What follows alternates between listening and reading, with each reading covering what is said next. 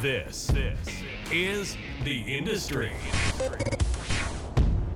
A show built by the working class for the working class. If you have a job, this is the podcast for you. Here is your host, Levi Jett.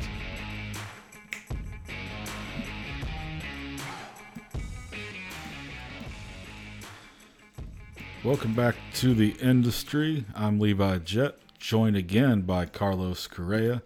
How you feeling this week, buddy? Um, I'm feeling better. Good. Feeling better. I was worried about you last week. It was. It wasn't my weekend.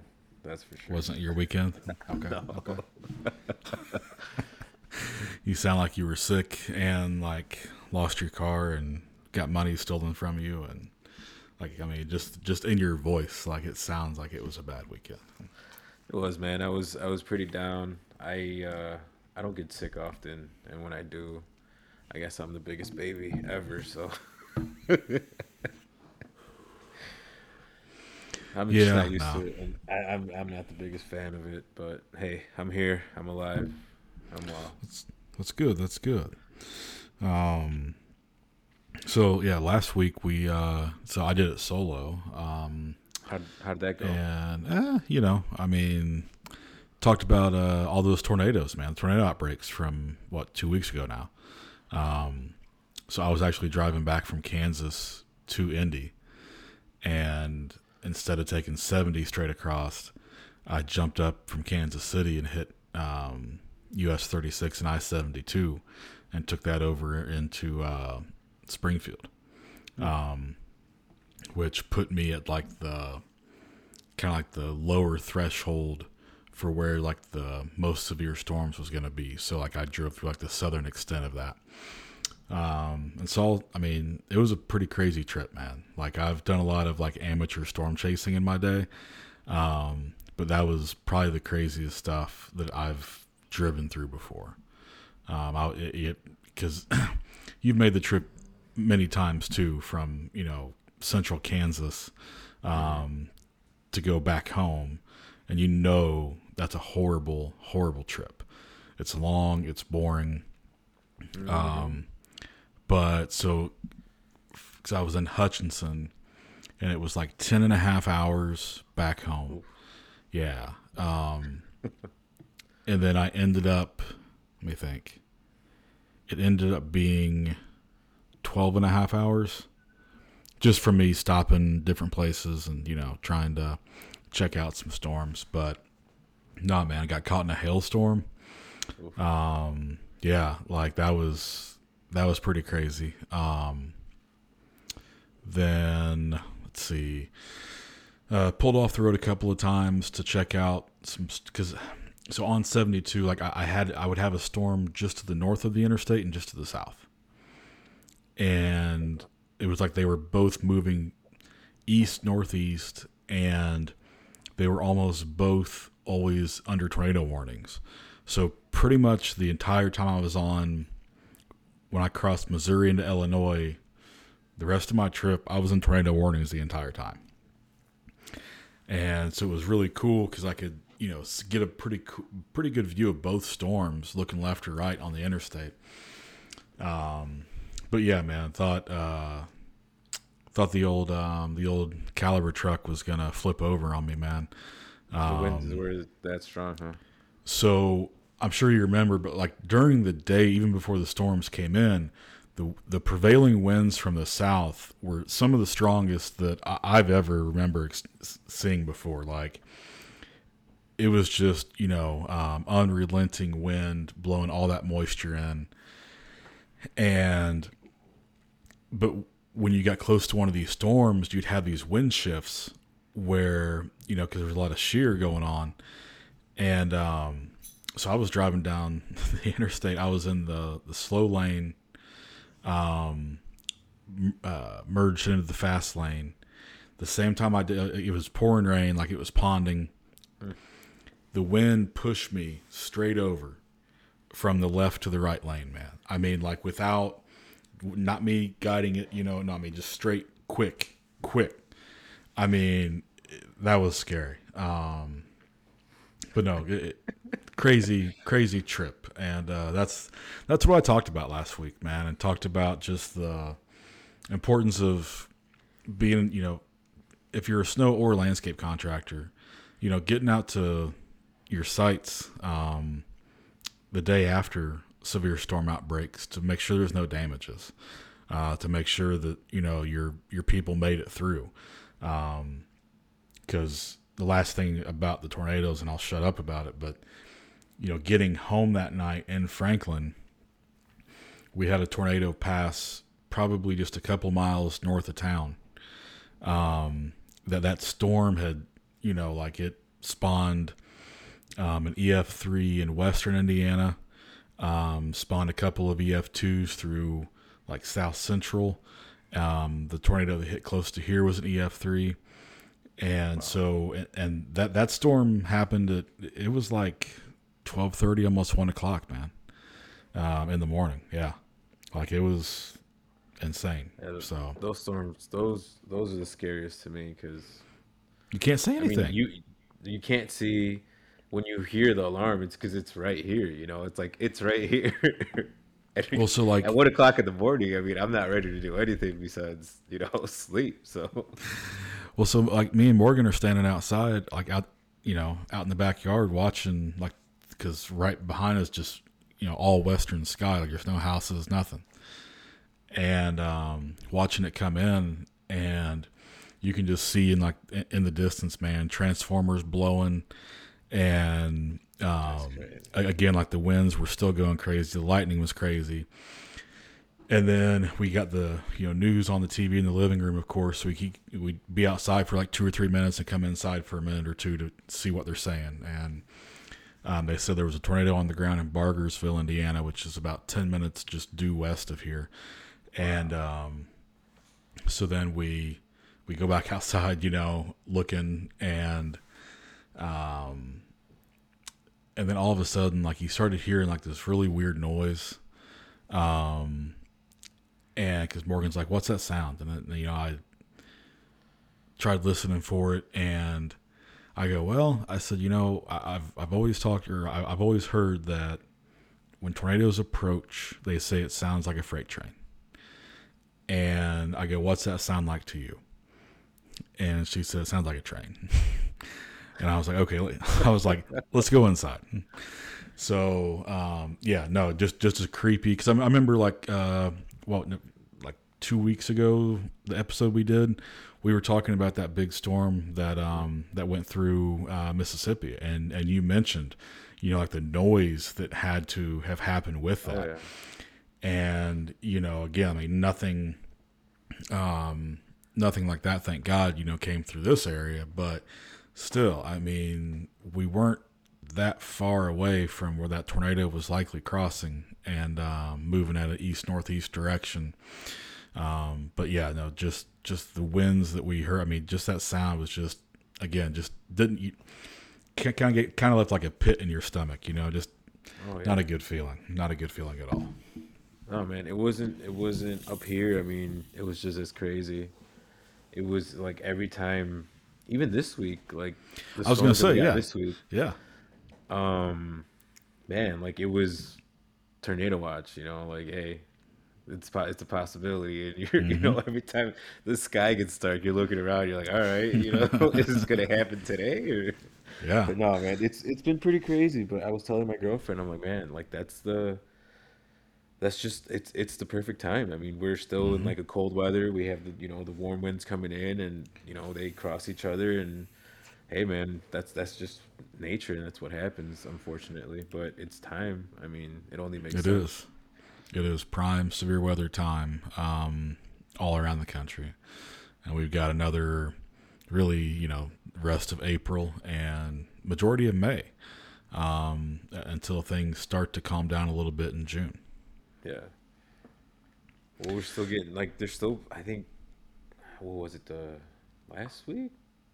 Somewhere they got snow somewhere up north. Oh yeah, no. The, the, um, well, there's it's still like it's still. I mean, this week, this week, this week, right? Uh, yeah, no, the, the the severe weather that came toward you, um, prompted blizzard warnings in the Dakotas and northern Minnesota. Yeah. So yeah, no, they're still getting it, man. I mean, you know, around here, you know, we're celebrating April first as being the last day of the contract for for for a lot of contracts out there. Yeah. hundred Um, and kind of the the unofficial end of winter. Um, for a lot of places. Now, you know, I'm, I'm sure because Chicago, I mean, you guys have had, you know, plenty of snowstorms after April 1st, probably, Oh, yeah. um, in your history. But, you know, just looking at how this, this winter has been really strange, really warm, um, and you knew that you probably wouldn't have, you know, a, a, a crazy rogue late season storm into April. I'm I was kind of happy with the winter that we had just because I'm not really involved and in you both. anymore. Um, but if I was still plowing, man, I mean, I was still sad. Don't get me wrong. I was sad that I wasn't out there, but I was kind of happy that I didn't miss anything crazy. Yeah, shoot, I, I was happy it was easy, man. I mean, um, it, I mean, it makes for because shoot, last last few winters, especially when you're working somewhere where you're, you know, watching snow over, you know, 10, 20 states. Um, when it's a bad winter, you know, you really feel it. And this winter, I feel like I was finally able to kind of catch my breath.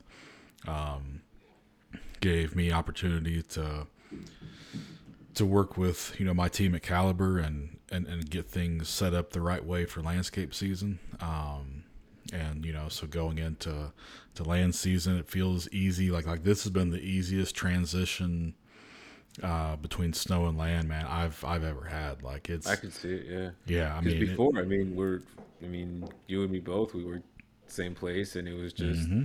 we were never home and never really able to get mm-hmm. ready for landscape season because it was like you were gone and then you're back and then hey, guess what? It's landscape. You know, you got to switch Yeah. over, but then you got a storm coming in somewhere else, and you're like, oh, I can't. You know, like how do you do both?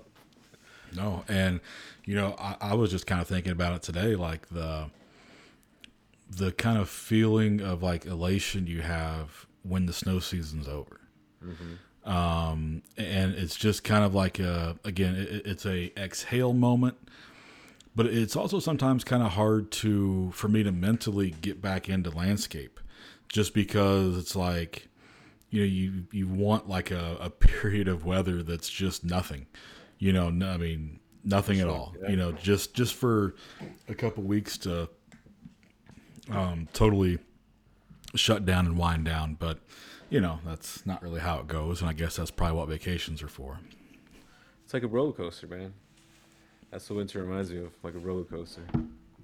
Or is, Oh, yeah. that's that's how it was before, you know, never being home, always just on the go, and and and just being ready for whatever. So, all right. So, uh, usually before we do these podcasts, uh, we hop on and have kind of like a pre production meeting. And most of the time throughout the week, we're, you know, thinking about ideas of what the next episode should be about. Um, but sometimes, you know, we kind of decide the day of. And uh, so we were talking, and, you know, Carlos brought the idea of, hey, you know, how about let's talk about management companies because that's not really an episode that um, we've done so far, especially me and Carlos. But in in in the show's history, we've not really talked too much about management companies. So uh, that's going to be kind of the theme of the day around here. So Carlos, I'll let you kind of, I don't know, guide us in here because you know like you're you're out of the that part of the industry now right you're working for just a you know a provider um you know whereas i am still a member of that industry um so i've got to you know kind of watch No, and we're not here You to know. bash anyone or, or say anything bad about anything. it could be I mean, it, it could be. It's just, it, I mean, it's not like we're gonna sit here and lie and, and say stuff that aren't true, but it's just something. I mean, I don't know. Like when I was, I remember when I was younger and I was interested in going commercial. Um, I didn't know much about the commercial side of landscape, but um, I was always interested until I got introduced to management companies. I don't know how new the idea of a management company, like uh, for landscape, it, I like how new it is in the landscape industry. But for me, it was a new thing. I had never heard of it until you know we started working together. Um, and then that's when I when I found out what management companies were and and what they did and you know for me the idea was interesting um, that a large company would get contracts from like a large retail store, large uh, realty or whatever you call those companies that own the properties, and it was um, because I would always question like how do you you know how do you get these contracts? Who do you talk to? Like who I want to mow a Walmart. Who do I talk to? You know I didn't know you talk to management companies until we started working together. So it was it was a new thing for me, but I don't know, man. It's for a small guy, the concept of a management company is nice when you think about it, but when you work with them, it's like, oh, you know, like I don't think this is the relationship I was looking for, you know. yeah, I mean, but like, so what do you think that is? I mean, like, so because it, it's kind of like a Dr. Jekyll, Mr. Hyde sort of situation because it can be for the customer as well. You know, because if if you're being pitched the idea of a management company, it's usually something like, all right, you're going to have, you know, one point of contact um, to oversee, you know, however many stores uh, you have in your purview. Um, you know, we're going to take care of all of these services. Um, and, and, you know, we can also help facilitate any other needs you might have. You know, kind of a one stop shop, one point of contact. Um, you know, and again, with, with the uh, with the payment structure too, you know, with the finance side of it, you know, is is instead of having to, you know, pay out 200 individual providers, you're paying out one company um, which has to be less work. So, oh, 100%. But then you know you see, I mean, you know, like on the on the bad side of things, which is you know where we see it more from a field perspective or even a provider perspective. Because um, I'm sure you drive past facilities all the time that you know are owned by a management company of some sort mm-hmm. that are just, I mean, they're they're awful looking. 100 percent. And I mean, for the other end, which is the provider end, um, like I said, there it's it's kind of a positive working with a management company because once again, you're not working with different managers or different you know uh, property owners.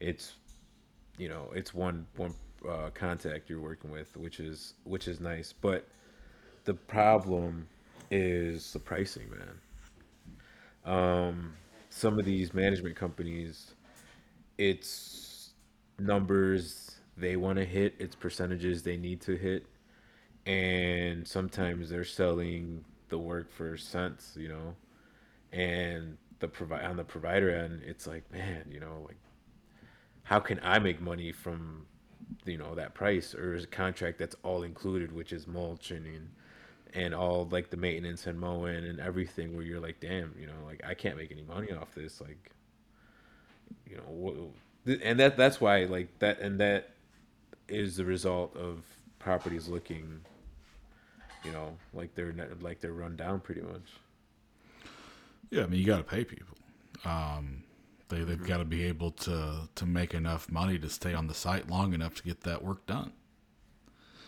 um and I mean, I assume there's uh, management companies that pay well because I mean, you have places like Starbucks that are always looking like tens, you know, like mm-hmm. always clean, mm-hmm. beautiful landscape. I mean, I don't know if it's if if they're doing it or if it's whoever they have a leasing contract with of the location, but it's their locations are always pretty nice. Yeah.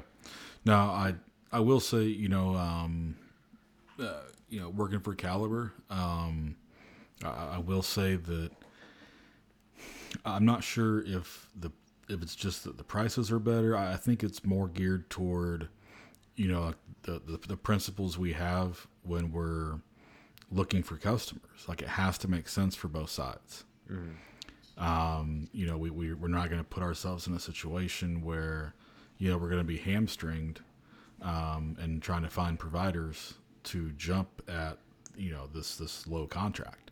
Um, it, it just you know we we have to we got to be able to make money off of it, and our providers have to be able to make um, a you know functioning you know livable wage off of what we're paying too. That's nice, man. I mean, like I said, it, so other other companies they're just, hey, this is the number we got to hit. Let's just go out there and, and get work to hit that number. It's incredible how easy it makes it, because from an operations perspective, yeah, it's night and day. I mean, because it's nothing to pick up the phone and find a provider. Not saying that everyone, you know, is saying yes. Of course they're not. But still, you know, like it's it seems um, relatively effortless to find a provider that fits into a you know fair margin um, and then those providers also tend to do good work as well because they're being paid fairly. And then because you don't have to micromanage and babysit um, grown ass adults with their grown ass companies, mm-hmm. then you can actually spend more time on focusing on okay, you know, how do we really want things to run? Um, you know, what do we need to do as you know operations team members to, um, you know, set these providers up for success, and to make sure that you know they're aware of the scope, but also our expectations and, and, and everything else. And now you have time to do that. And now, if you're able to tie all that together, I mean, you have a pretty good situation. And at that point, it becomes relatively easy to manage, too. Yeah, and I mean anyone out there that that works for management companies, no one on the other side wants to babysit you. They no one. I mean that person, your point of contact, they don't they don't care what you're up to. They they just want to know it's done. And I mean, from where I used to work, like I hated calling guys. Like yeah. not because I didn't want to talk to them, but because like Mm-hmm. I didn't want to go through the whole like, "Hey, why aren't you doing your job?" type, mm-hmm. you know, deal. And I, I, you know, I like, I, I knew why. I mean, I, I, I you know, I, I, I'm, yeah, I, I used yeah. to, you know, I'm a provider. I know why, but you know, like, it's like, come on, like, we both, you know, agreed to a price. Like, let's just get the work done. Yeah. And I, I could see where, I mean, with you guys, it, you guys don't have to deal with it, and you, it does make your job easier, man. Like when a provider's happy and doing their job and doing it well, I mean, you don't even have to check, you know, their logs like every, you know, go in the pictures and, and make sure it's not like the picture they used last week or you know three weeks well, ago because you you know you know what's up. See, but that's the thing because, like, okay, you don't have to to check up on them per se, but now you have the time to do that though. You have the time to go in and look at the logs of the pictures and to you know, look for out of scope, look for yeah. extra opportunities, look for other ways to make money. But no, um, it's not like you're looking at the pictures like, man, are they are they treating right, me right, here? Right. Like, is this yeah, no? Yeah, like, yeah. you're you're looking at it to mm-hmm. to make money for them 100%. and you guys. So uh-huh. I mean, I, I can see it, you know. But before it was like you weren't even looking at that; you were looking at like, you know, hey, you know, is this picture like from from a GPS, you know, like from Google Maps, you know? Mm-hmm. yeah, no. No, for sure, Matt. Because you're, you're you're sitting there trying to like match up. Okay, is that the same car? You know, like exactly. is the wind is the wind blowing the same direction on this tree? You know, like stuff like that. Yeah, I remember doing that. Um, oh, it's crazy, man. I'm like, and like I said, man, no no one wants to micromanage. No one wants to babysit. As long as everyone's doing their job, and you're communi- and you communicate when you have to. I mean, it'll be great for both sides, but like I said, man, for for a lot of people, it's pricing, customer service too, man. I mean, there's places out there that the person that's answering the phone, especially at a call center, they're not the friendliest or most informative What? person. Basically, dude. what do you want? Who you Yeah. trying to who you who you trying to talk to? Right, right. Yeah. Yeah, no. I but one of the things though that's weird about the relationship between a management company and a provider is that okay, so because of the subcontracted agreement, the management company is now the client. You know, and then that subcontracted service provider is, is you know still that's the service provider. And so I think sometimes on um, the management company end, maybe, you know, people are, I don't know, a little bit too forward with maybe that mindset of I'm the customer. Um, because on the flip of that, you know, the person you're talking to is likely a business owner and you know maybe been around for you know been in the industry been doing that job been working you know been building that company you know for far more years than what you have sitting in that chair in that desk um, and you know there there there is a a delta between um, just that communication that exists there i mean it, it's it, it, it's tough on both sides um, and you know I, I liken it to kind of like a military example. So in the military, you have two sets of ranks, um, two rank structures. So you have non-commissioned and commissioned, and so you know if you if, if you join the military off the street um, without any you know formal education, you know you're going to automatically be pushed into the enlisted side where you're where, where you'll become a private. Okay.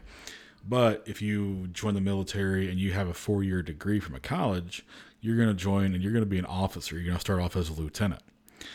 And, but what happens, and then, and then, you know, like, as, you know, both of these examples, you know, grow in their career, you know, that enlisted guy, he might get a college degree, a- and at which point he could, you know, do a transfer over and be commissioned, or, you know, he doesn't have to. You can stay that path because chances are he'll- get promoted anyway. And like the money's still there eventually. And so then you get to like the, the higher ranks of, um, you know, the, the non-commissioned side, uh, like sergeant major and first sergeant and stuff like that.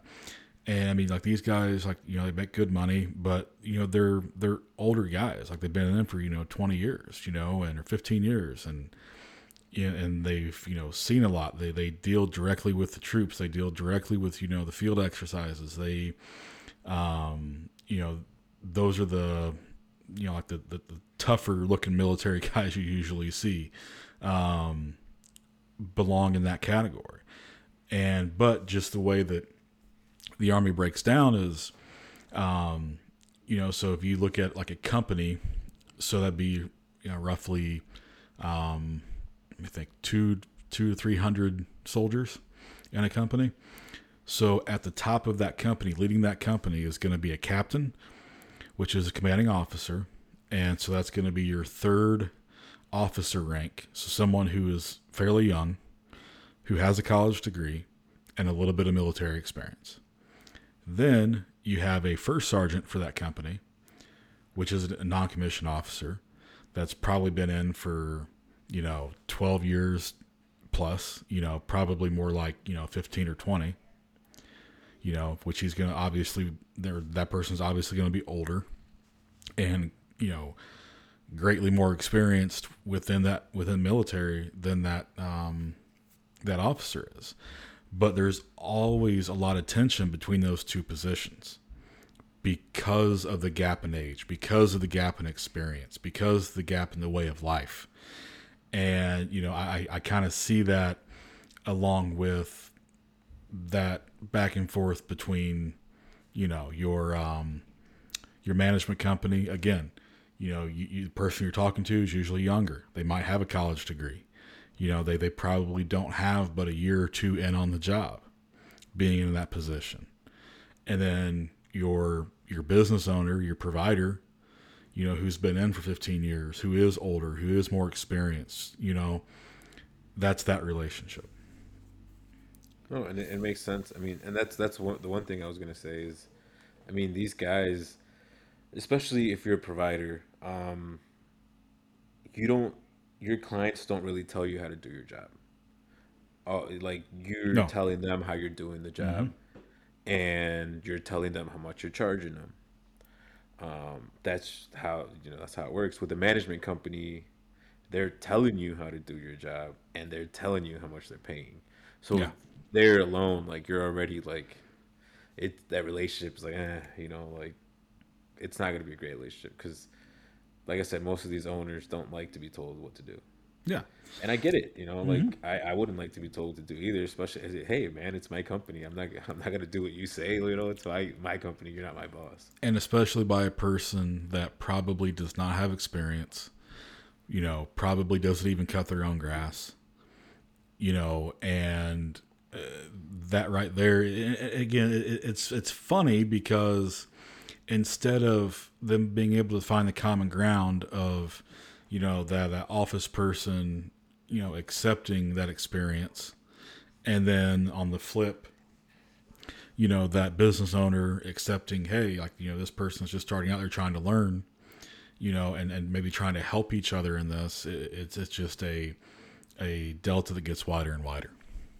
Yeah, it's and it, it, it sucks because that that that alone should be you know a good relationship, and I feel like when I was in in the management industry, um, that's why I had great relationship with my providers because when they try to you know strong arm me and, and be like you know what this is not how we do things, and you don't know what you're talking about, I'd be like. Uh, I do know what I'm talking about. You know, I've been doing this since I was nine years old, bro. Like, I know, I know, if not more than you do. You know, like, and I, you know, and then that's when we start talking. They'd be like, "Oh, you know, you, yeah, dude, I, I- yeah, I used to work out in the field, like that, you know, like that's where I come from." and that So- makes a huge difference and like then alone, like they relax. You know, I, I never got aggressive. I don't like getting aggressive. I don't like, um, I don't like any of that. You know, I don't like confrontation. I'm not a big. I don't. I don't. I don't. You know, I don't like all that. So when someone starts getting, you know, like, you know, starts getting acting up and all that, like, I I stay calm so then they can stay calm and then we could talk through it.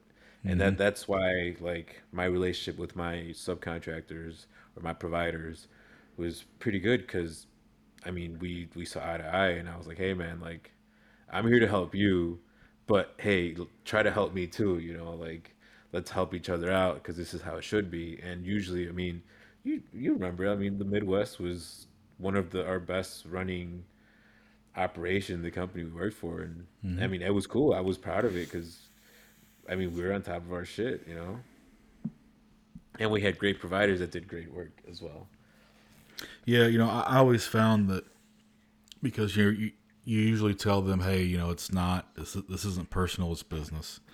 Um, but there's a lot of times though that that person saying that is also the person that you know is is getting loud and putting inflection in their voice and you know using abrasive language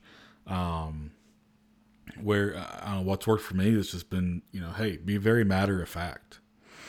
You know, be very matter of fact. Speak in a monotone voice. You know, just I mean, don't let them try to misinterpret anything that you're saying. You know, based on a tone or a, a perceived attitude in your voice. Um, you know, if if it truly is business, just treat it as business. And I found that a lot of the times, I mean, again, these guys are business owners. You know, they understand, hey, if, you know, we got removed from the site this year because of whatever, and we can't have it back next year.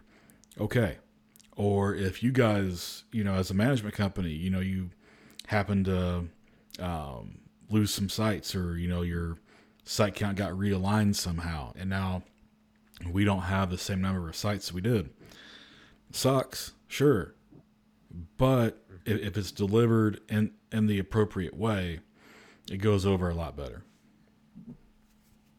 and you just gotta explain i mean just let the guys know hey it wasn't on your end it's just financial it's, you know we all know business business i mean we can't have a customer forever because that customer is always going to try to find a better deal depending on the customer i mean there's probably customers out there that have stuck with management companies that have been doing a bomb ass job for years, you know, but it doesn't Mm-hmm. always happen that way.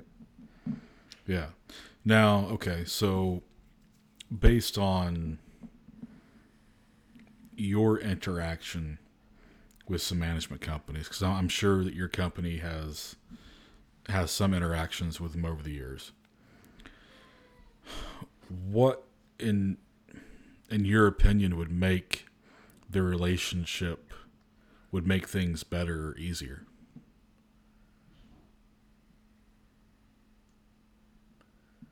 I mean, good contracts.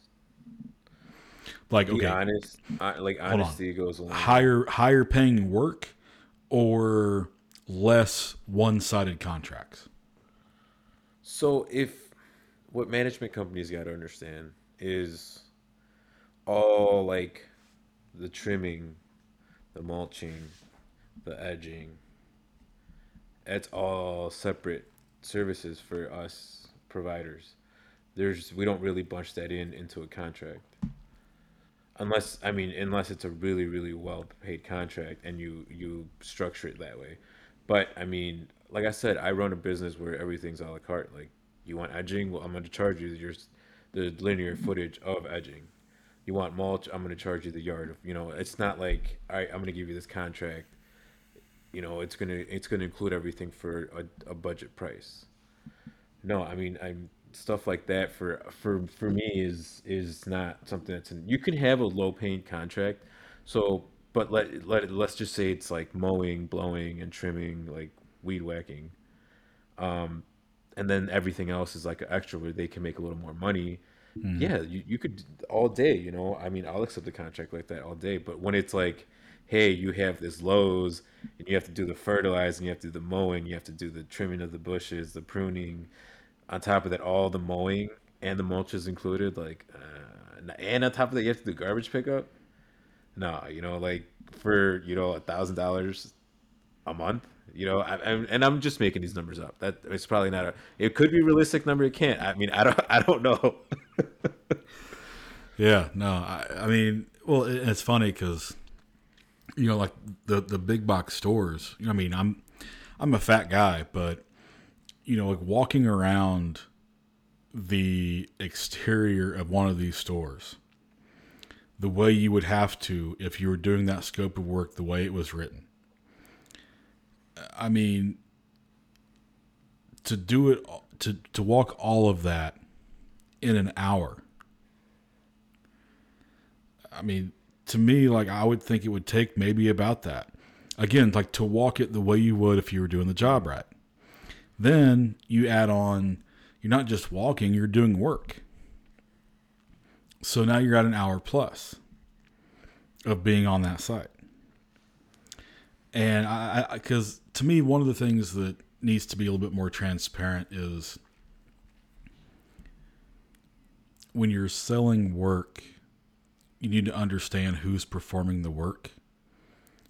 And you know selling two or three big boxes to a guy that's just a solopreneur and it's just him it's going to be tough for him to stay on top of those and to manage whatever else he has going on and at that point that guy is probably you know i don't know maybe, you know, maybe he doesn't make as much money there because he can't get it done in the time that a three or four man crew can get it done. You know, so he's losing maybe, you know, half a day on each one of these stores that he does. But that needs to be something that is, you know, properly vetted by a management company to identify that and, and, and to just and, and not destroy the relationship at that moment and throw him out the door. But to have a real conversation and say, hey, look, you know we like you we like you on the on the small box stuff that we have but you know you need more people like we have to have a crew doing this work because that's the other thing too that people don't consider is if you are one of these big boxes and it's just one person doing it and they're there all day do you really want a landscape company that takes all day to do your site that means your customers are having to deal with that all day. Your employees are having to deal with it all day. We don't want that. Well, I mean, I don't think there's a contract out there that pays for a company to be there all day. It just number wise, it doesn't make sense. Right, but what I'm saying is, if it's just one person doing the job, No, yeah, it's going to take them all day to do it the right Oh, way. yeah. Because But I no, mean, I, also- I, I completely agree. Most of these contracts aren't paying well enough to be out there for a full hour, let alone any more time than that. Also, I mean, I mean, I when I worked when, when we when I was in management industry, um, I was honest, man. I was honest. I never hid anything. I mean, when we were doing the 7-Elevens, I mean, the guy, I would tell the the, the provider like, "Hey, man, like, this is a very strict contract.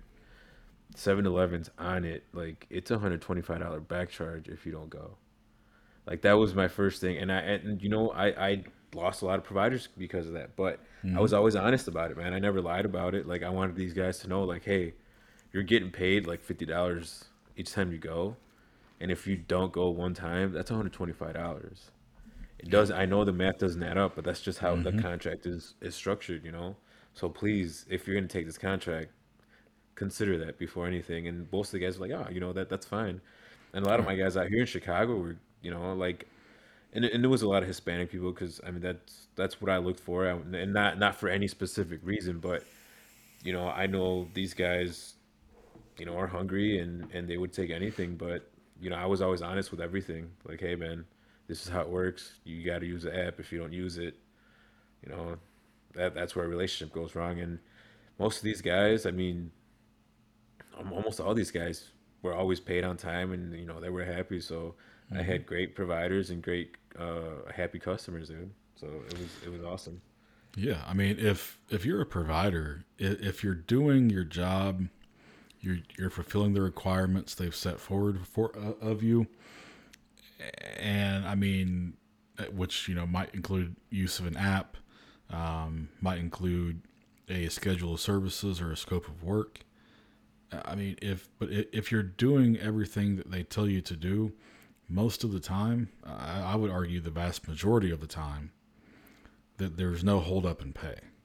No, and it, it's only when you know things get complicated when um, things aren't being done the right way and that's again and and, and in my experience i think in your experience too carlos like that's what muddies the waters one hundred percent. um, and that's the biggest the biggest problem going i think And you mean these guys cut corners? I mean, we not. I'm not gonna say we all cut corners, but everyone in any industry, there's a corner that could be cut to make things a little easier.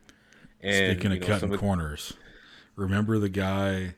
I can't remember what company, and I I won't say it, but um, even if I even if I did remember, but um, he had a 7-Eleven for you, and he was literally only like cutting half the property, and so there was like one side of the property that he would take pictures of, and like he was hitting it every week, and the grass was short, and it was trimmed, and it looked good, and the trash was picked up, and then but then like later we got like notice from the customer i think they were getting fined from the city or something because like a portion of their property hadn't been touched. And so like on that side like the grass is all yellow and it's like knee high and everything like that and it, it just cracked me because when you when you looked at the entire picture of the store it was like how does this guy not know that's part of it um but yeah no i mean cutting corners that's something too, man. I mean, you know, if if you don't want to go up back out to the same site um, twice in one week, you know, don't don't cut corners. I mean, there's there's there's corners you could cut with still doing the work, but let's say you use, for ex- I'll use an example, a pre-emergent in your landscape beds. That's so, that's not included in the scope of work. It's not the most expensive thing you could, and for pre-emergent, I mean, someone who is not familiar with it, it's like a preen that you buy at Home Depot. You put in your beds. It prevents it prevents the seeds from germinating, less weeds. That's what it's used. Use it if you don't use it. It's a great product, but um, like that, that's something that in the landscape side doesn't cost you a lot. The money, the time you save is the money you're spending on this product. So for me, I use preen on my landscape beds, and that saved me, you know, a bunch of hours in a month. You know, from going to the pulling weeds through the, through the beds or spraying Roundup. Um, and I'm, I, I want to say preen might be a little cheaper than Roundup. I could be wrong. It could be more expensive in your state or wherever you guys listening to, but I think here it might be a little cheaper by a couple dollars. But I mean, the time and, and that it saves you. I mean, that's a corner that I did. That's a corner that I cut to get you know in and out of that property quicker. But I mean, it, like I said, it's it's a corner that is not like I'm not picking weeds. No, I'm just preventing them from popping up, and it gives me time to to get there whenever I had time. Then you know I just go around and spray or pick, you know. But it's it's little stuff like that.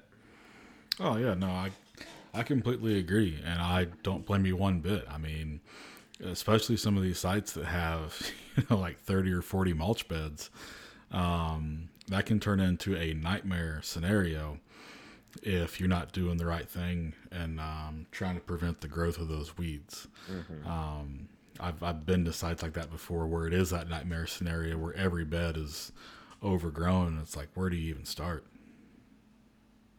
And then like another thing that when working in the management side, I figured is when when the like your company acquire like not acquires but uh, gets a new contract. Let's say it's a Seven Eleven. Not all the site maps you get are correct. Um, I know I had a couple 7-Elevens that had a piece of property that didn't look like it was on the site, and the guys were missing it. Um, with a bank, I forget which what, what bank we had at that time. There was a bank with one of my guys. The manager told him there was a, a parking lot up the street. Mm-hmm. remember and that dude, bank, you yep. there, there's there's you Yeah. know like you look at the map, you're never gonna guess it's there. Like it's Yeah, it's in the city and it's it's like Mm-hmm. I mean, it's half a block down from the bank. And that was an employee parking lot. You would Mm-hmm. never know that was part of it unless you drove by and it says, I think it was Citi. It was a Citibank. I don't remember. I forget. Citi, yep. But it, it Yep, said the name of the Citi. bank and it said it was an employee parking lot. And I mean, when you're driving there, it's clear as day. But I mean, if you're looking at a map, you would never know. You would Mm-hmm. think it's like another businesses because it's like down the street. So yeah, I remember we had like that, with uh, with post offices too. We had a couple Yeah. post offices up there in Chicago that had that same sort of thing. Where again, looking at the overhead, it would never make sense. But like you said, like a block away was another lot that you were somehow responsible for. Yeah, no, and, and you know the worst time to find that out is when the grass is knee high or when there's you know a foot of snow on the ground. Yeah, exactly. Hard pack, and you know it's horrible. so Yeah. I mean, it, it, there. I mean, management companies are they are they bad? No. Do they suck to work with? Yes, sometimes some of them do. I mean, there's a bunch. I mean, we could sit here and name and you know categorize them and whatnot, but we're not here to do that. I mean, they all have their other. It's it's a plus. Each one of them has a plus, and everyone. I mean, as a provider, would find the one they're comfortable working with. Yeah, for sure. Um, so then, let's see. If we're gonna have to edit this, 'cause I, I had something perfect to say. Fucking follow up question, but I can't remember what the fuck it was. But um, they they're for me a management company was helpful when I wanted to fill my route. I call it I would call it a route filler. So let's say you know you're looking to add something and there's a gas station right next door to something or there's a post office or there's a Home Depot right next door to a house you do or something like that that's you know it's not bad if if the price isn't all there but you have time to do it and it fits in your route and you know all is well in the company. I mean because the management company will vet you. You also got to vet the management company and a provider side. Go through google you know read the read the comments from other providers and and then ask questions man. Be straight up. Ask the guy you're working or, or your point of contact. Hey man like why does Google say you're so shitty to work with, you know? And then they'll tell you, hey man, all you got to do is use the app. Like, because most of the guys that are leaving the comments aren't saying like, hey man, I, I missed the app one time or I, I didn't go to a 7-Eleven. They charged me 120. Mm-hmm. They back charged me 125 dollars. You know, it's stuff like that. You know, I mean, both sides are gonna vet each other. you just got to ask questions, inform yourself, go through the scope of work, break it down. And like I said, if that management company fits with you and you guys know you're gonna have a good relationship, right? I mean, that's that's where they're good for, you know. But everyone has to do their homework on both ends. I think. Yeah, you know, I I don't think that companies are out there um, to maliciously, you know, go after um, these providers and make life hard on them. I think a lot of it is misunderstanding. Um, and you know how, how many guys out there, uh, how many provider companies don't read the scope of work, um, or you know don't read the master service agreement, and mm-hmm. don't become familiar with with this type of stuff. Um, and again, you know if if the first time you're finding out about something, you know, is in a you know a particularly stressful time, um, yeah, I mean, like that's always like the worst time to, to find out. So, you know, when you are, like you said, I mean, ask questions, but, you know, really do your due diligence to mm-hmm. go over the forms, um, you know, visit the site beforehand because most often, especially when they're new contracts, um, you know, usually they're not maintenance ready. Um, and so getting out there to get eyes on them and uh, understand, hey, you know, a, a cleanup might be needed um, or, or something like that. You know, I mean, you need to need to be aware of this before you sign that contract um, because you know most often when you sign that contract, it's too late. Um, you know, the time for negotiating is past. I had a lot of providers um, when we got to the 7-Eleven contract, especially new stores when we get new stores in the Chicagoland area, man, like the guys would get there. I and, and I was straight up with my provider. I'd be like, hey man, like I don't know how the store looks like. Like we just got it. It might have been for a reason. Mm-hmm. I don't know what that reason is. Go check it out. Let me know how it looks like. Take some pictures.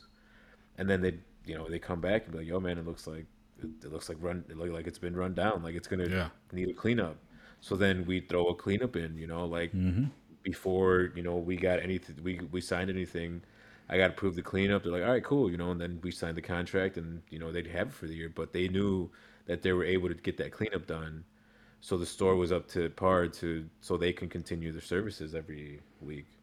Yeah, yeah, yeah, and, and you know something, you know, with the management company side of things that needs to be done more often is, you know, I mean, the, you you have to have the balls to, to stand up to your customer from time to time mm-hmm. and to tell them, hey, you know, like this isn't maintenance ready. Hey, you know, th- I mean, we there is a problem. You know, raise your hand, and you know, get the stuff out there because, you know, I, have seen it in a bunch of different places. Um, you know, just always bowing down to to the customer and, and never standing up for yourself or your providers and um, that's no way to do business you know i mean if you're you're not going to make the money you want. You're not going to have the, the, the partnerships and the relationships that you want to have.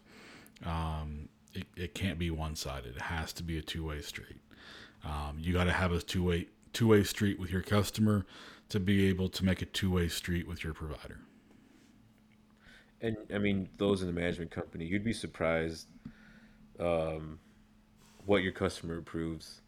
I mean, I, I keep talking about 7-Eleven a lot because that's I mean, out where I was, that was my biggest um, client, and I mean, when we got new 7-Elevens, like they'd look like crap, and and we'd try to get it up to par, but you know, there was times where we'd be like, man, you know, we think they're gonna approve this, and we just shoot it at them, you know, at the price that the provider gave us, and you know, to our surprise, we we'd get it approved, and you know, and it was like I don't know. I want to say like seventy percent chance like approval rate that they had. Mm-hmm. You know, it mm-hmm. wasn't it wasn't bad. Yeah. You know, especially if we were honest. Like, yo, man, we'd show them the pictures, but like, this is what the site looks like, and mm-hmm. they'd approve it. You know, so it don't you know don't be afraid of your customers. Like Levi said, you know, just be honest on both ends. And yeah. I mean, it'll be a great working relationship. Straight up. I mean, there's no need to lie. I remember.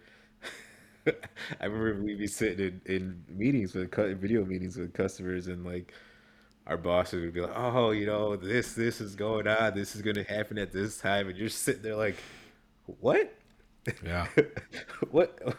when you know, like when when is this gonna happen? Because you know it's not, you know. Mm-hmm. Yeah, and you know, I I just don't get it for the life of me. I mean, I, I just don't understand why there's so much pressure on over promising.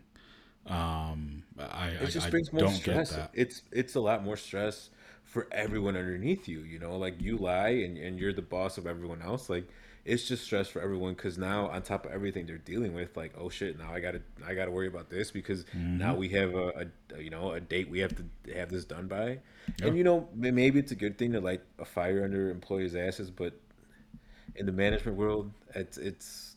I mean, if there's a lot of fires going on under your ass, you know, you don't need one more. No, you don't. No, A- and, you know, I don't think that because most of the time the over promising still comes at the expense of the provider. You know, it, it, still is something extra they're going to have to do for probably not any more money. Um, and to me, you know, you shouldn't force yourself into that position if it's not needed.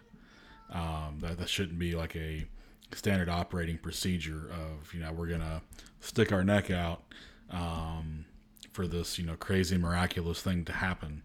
And then when the provider says, yeah, I'm not doing that, now you're really screwed because now it's, uh, well, hey, is this, you know, some sort of a, um, contract issue with the you know with the provider. Um, no, it's you know you agreed to something from the customer that we just can't make happen. Um, but no, I mean people. If you can foster a way of doing business similarly to how it is done from a customer to a management company and replicate it from a management company to a provider that's going to be the, the best case scenario for everybody that's involved. and and don't be afraid to dump a customer either. I mean, mm-hmm. I remember there was, and I, I don't know. You could edit this out, but when we when we had driven as as a client, dude. Oh shit, that was the worst, the worst. That lady.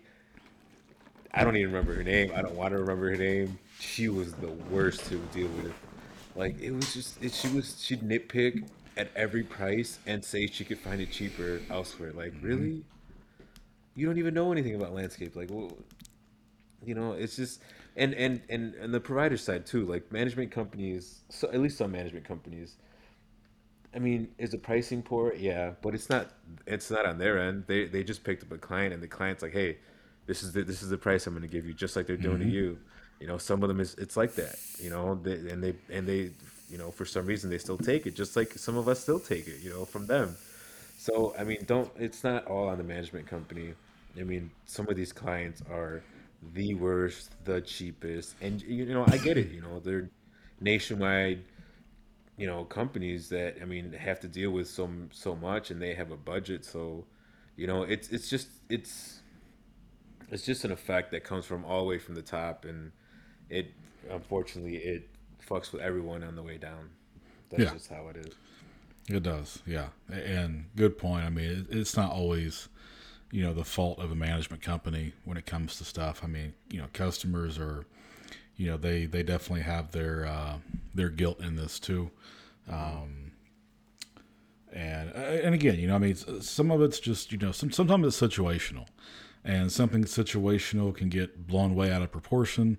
Um, and but you know, looking at the entire you know entire portfolio it could be a different story um but the yeah you're right. Like the worst type of customer to deal with though is the one that um, wants to tell you about your job without ever having done it and having no real un- understanding of how any of it works. It's just it's it like it would just get under my skin when customers would do that. Like obviously we all know we can probably get mulch for $20 a yard right? Maybe possibly. I mean up here it's closer to 30 but i mean th- that's just buying it. That's not putting the price and mm-hmm. putting it down you know getting it delivered. Like come on. Like we come on. Like you know like and that's what i would sit there be like really? You can't pay $10 more because you can get it for 20 like you don't want to pay thirty. Like, Yeah. you live in the South. Like this this store is like in in, in North part of the, in the Midwest. You know, like it, obviously the price would be different. What do you what do you want? Yep. That's what I'm saying. But don't be afraid to drive. I mean, customer. You don't. No one wants a customer like that. You know, their stores look like shit for a reason, and it's because there's management companies that can't work. You know, there's no one that can work with them. Well, and and it's the reason that they they have a revolving provider, um, because as as you said earlier, you know the the good partnerships, good relationships, those last. You know, um, the ones that have to flip it every year, uh, there's there's an issue there. Not necessarily the same issue every time, but there is an issue there.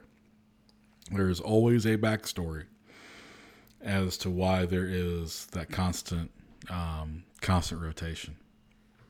And it might not even be like the actual brand itself. It might just be that person in charge of that section of that you know that brand. Like I said, that that driven one, that lady was tough, man. She was tough. That she was. I do remember that. That was had a lot of late nights and a lot of uh, Dude, I- extra shifts I, I think there was just because of that.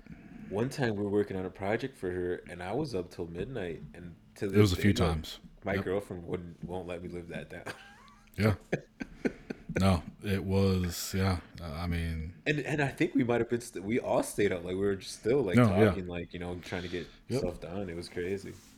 Yeah, no, it, it for sure was. I remember that, and yeah, I think it happened a couple more times too, because that wasn't our that wasn't our only one. Um, which hey, man, you know, I mean, it's it's work, and we're not afraid of it. We'll get it done, but still, you know, there's um needs to be limits on how on how that's handled.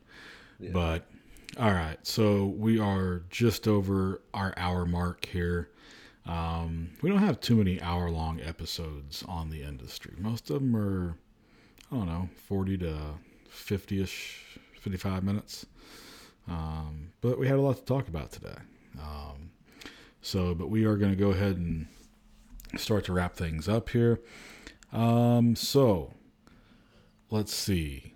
Um, if you want to come to a Snow Fighters Institute event, I recommend checking out either the operational form um, that is going to be in August, I believe. And then there is another one due in September. Um, so one is in Brighton, Michigan. And then the other is, I believe, up in um, Pennsylvania, um, maybe Bensalem. So, but to learn about all of their um, events and all the things they offer, because they don't just offer the in person training events, they also have online training um, as well as some uh, some sales coaching from Neal Glatt. Um, but yeah, check them out at snowfightersinstitute.com.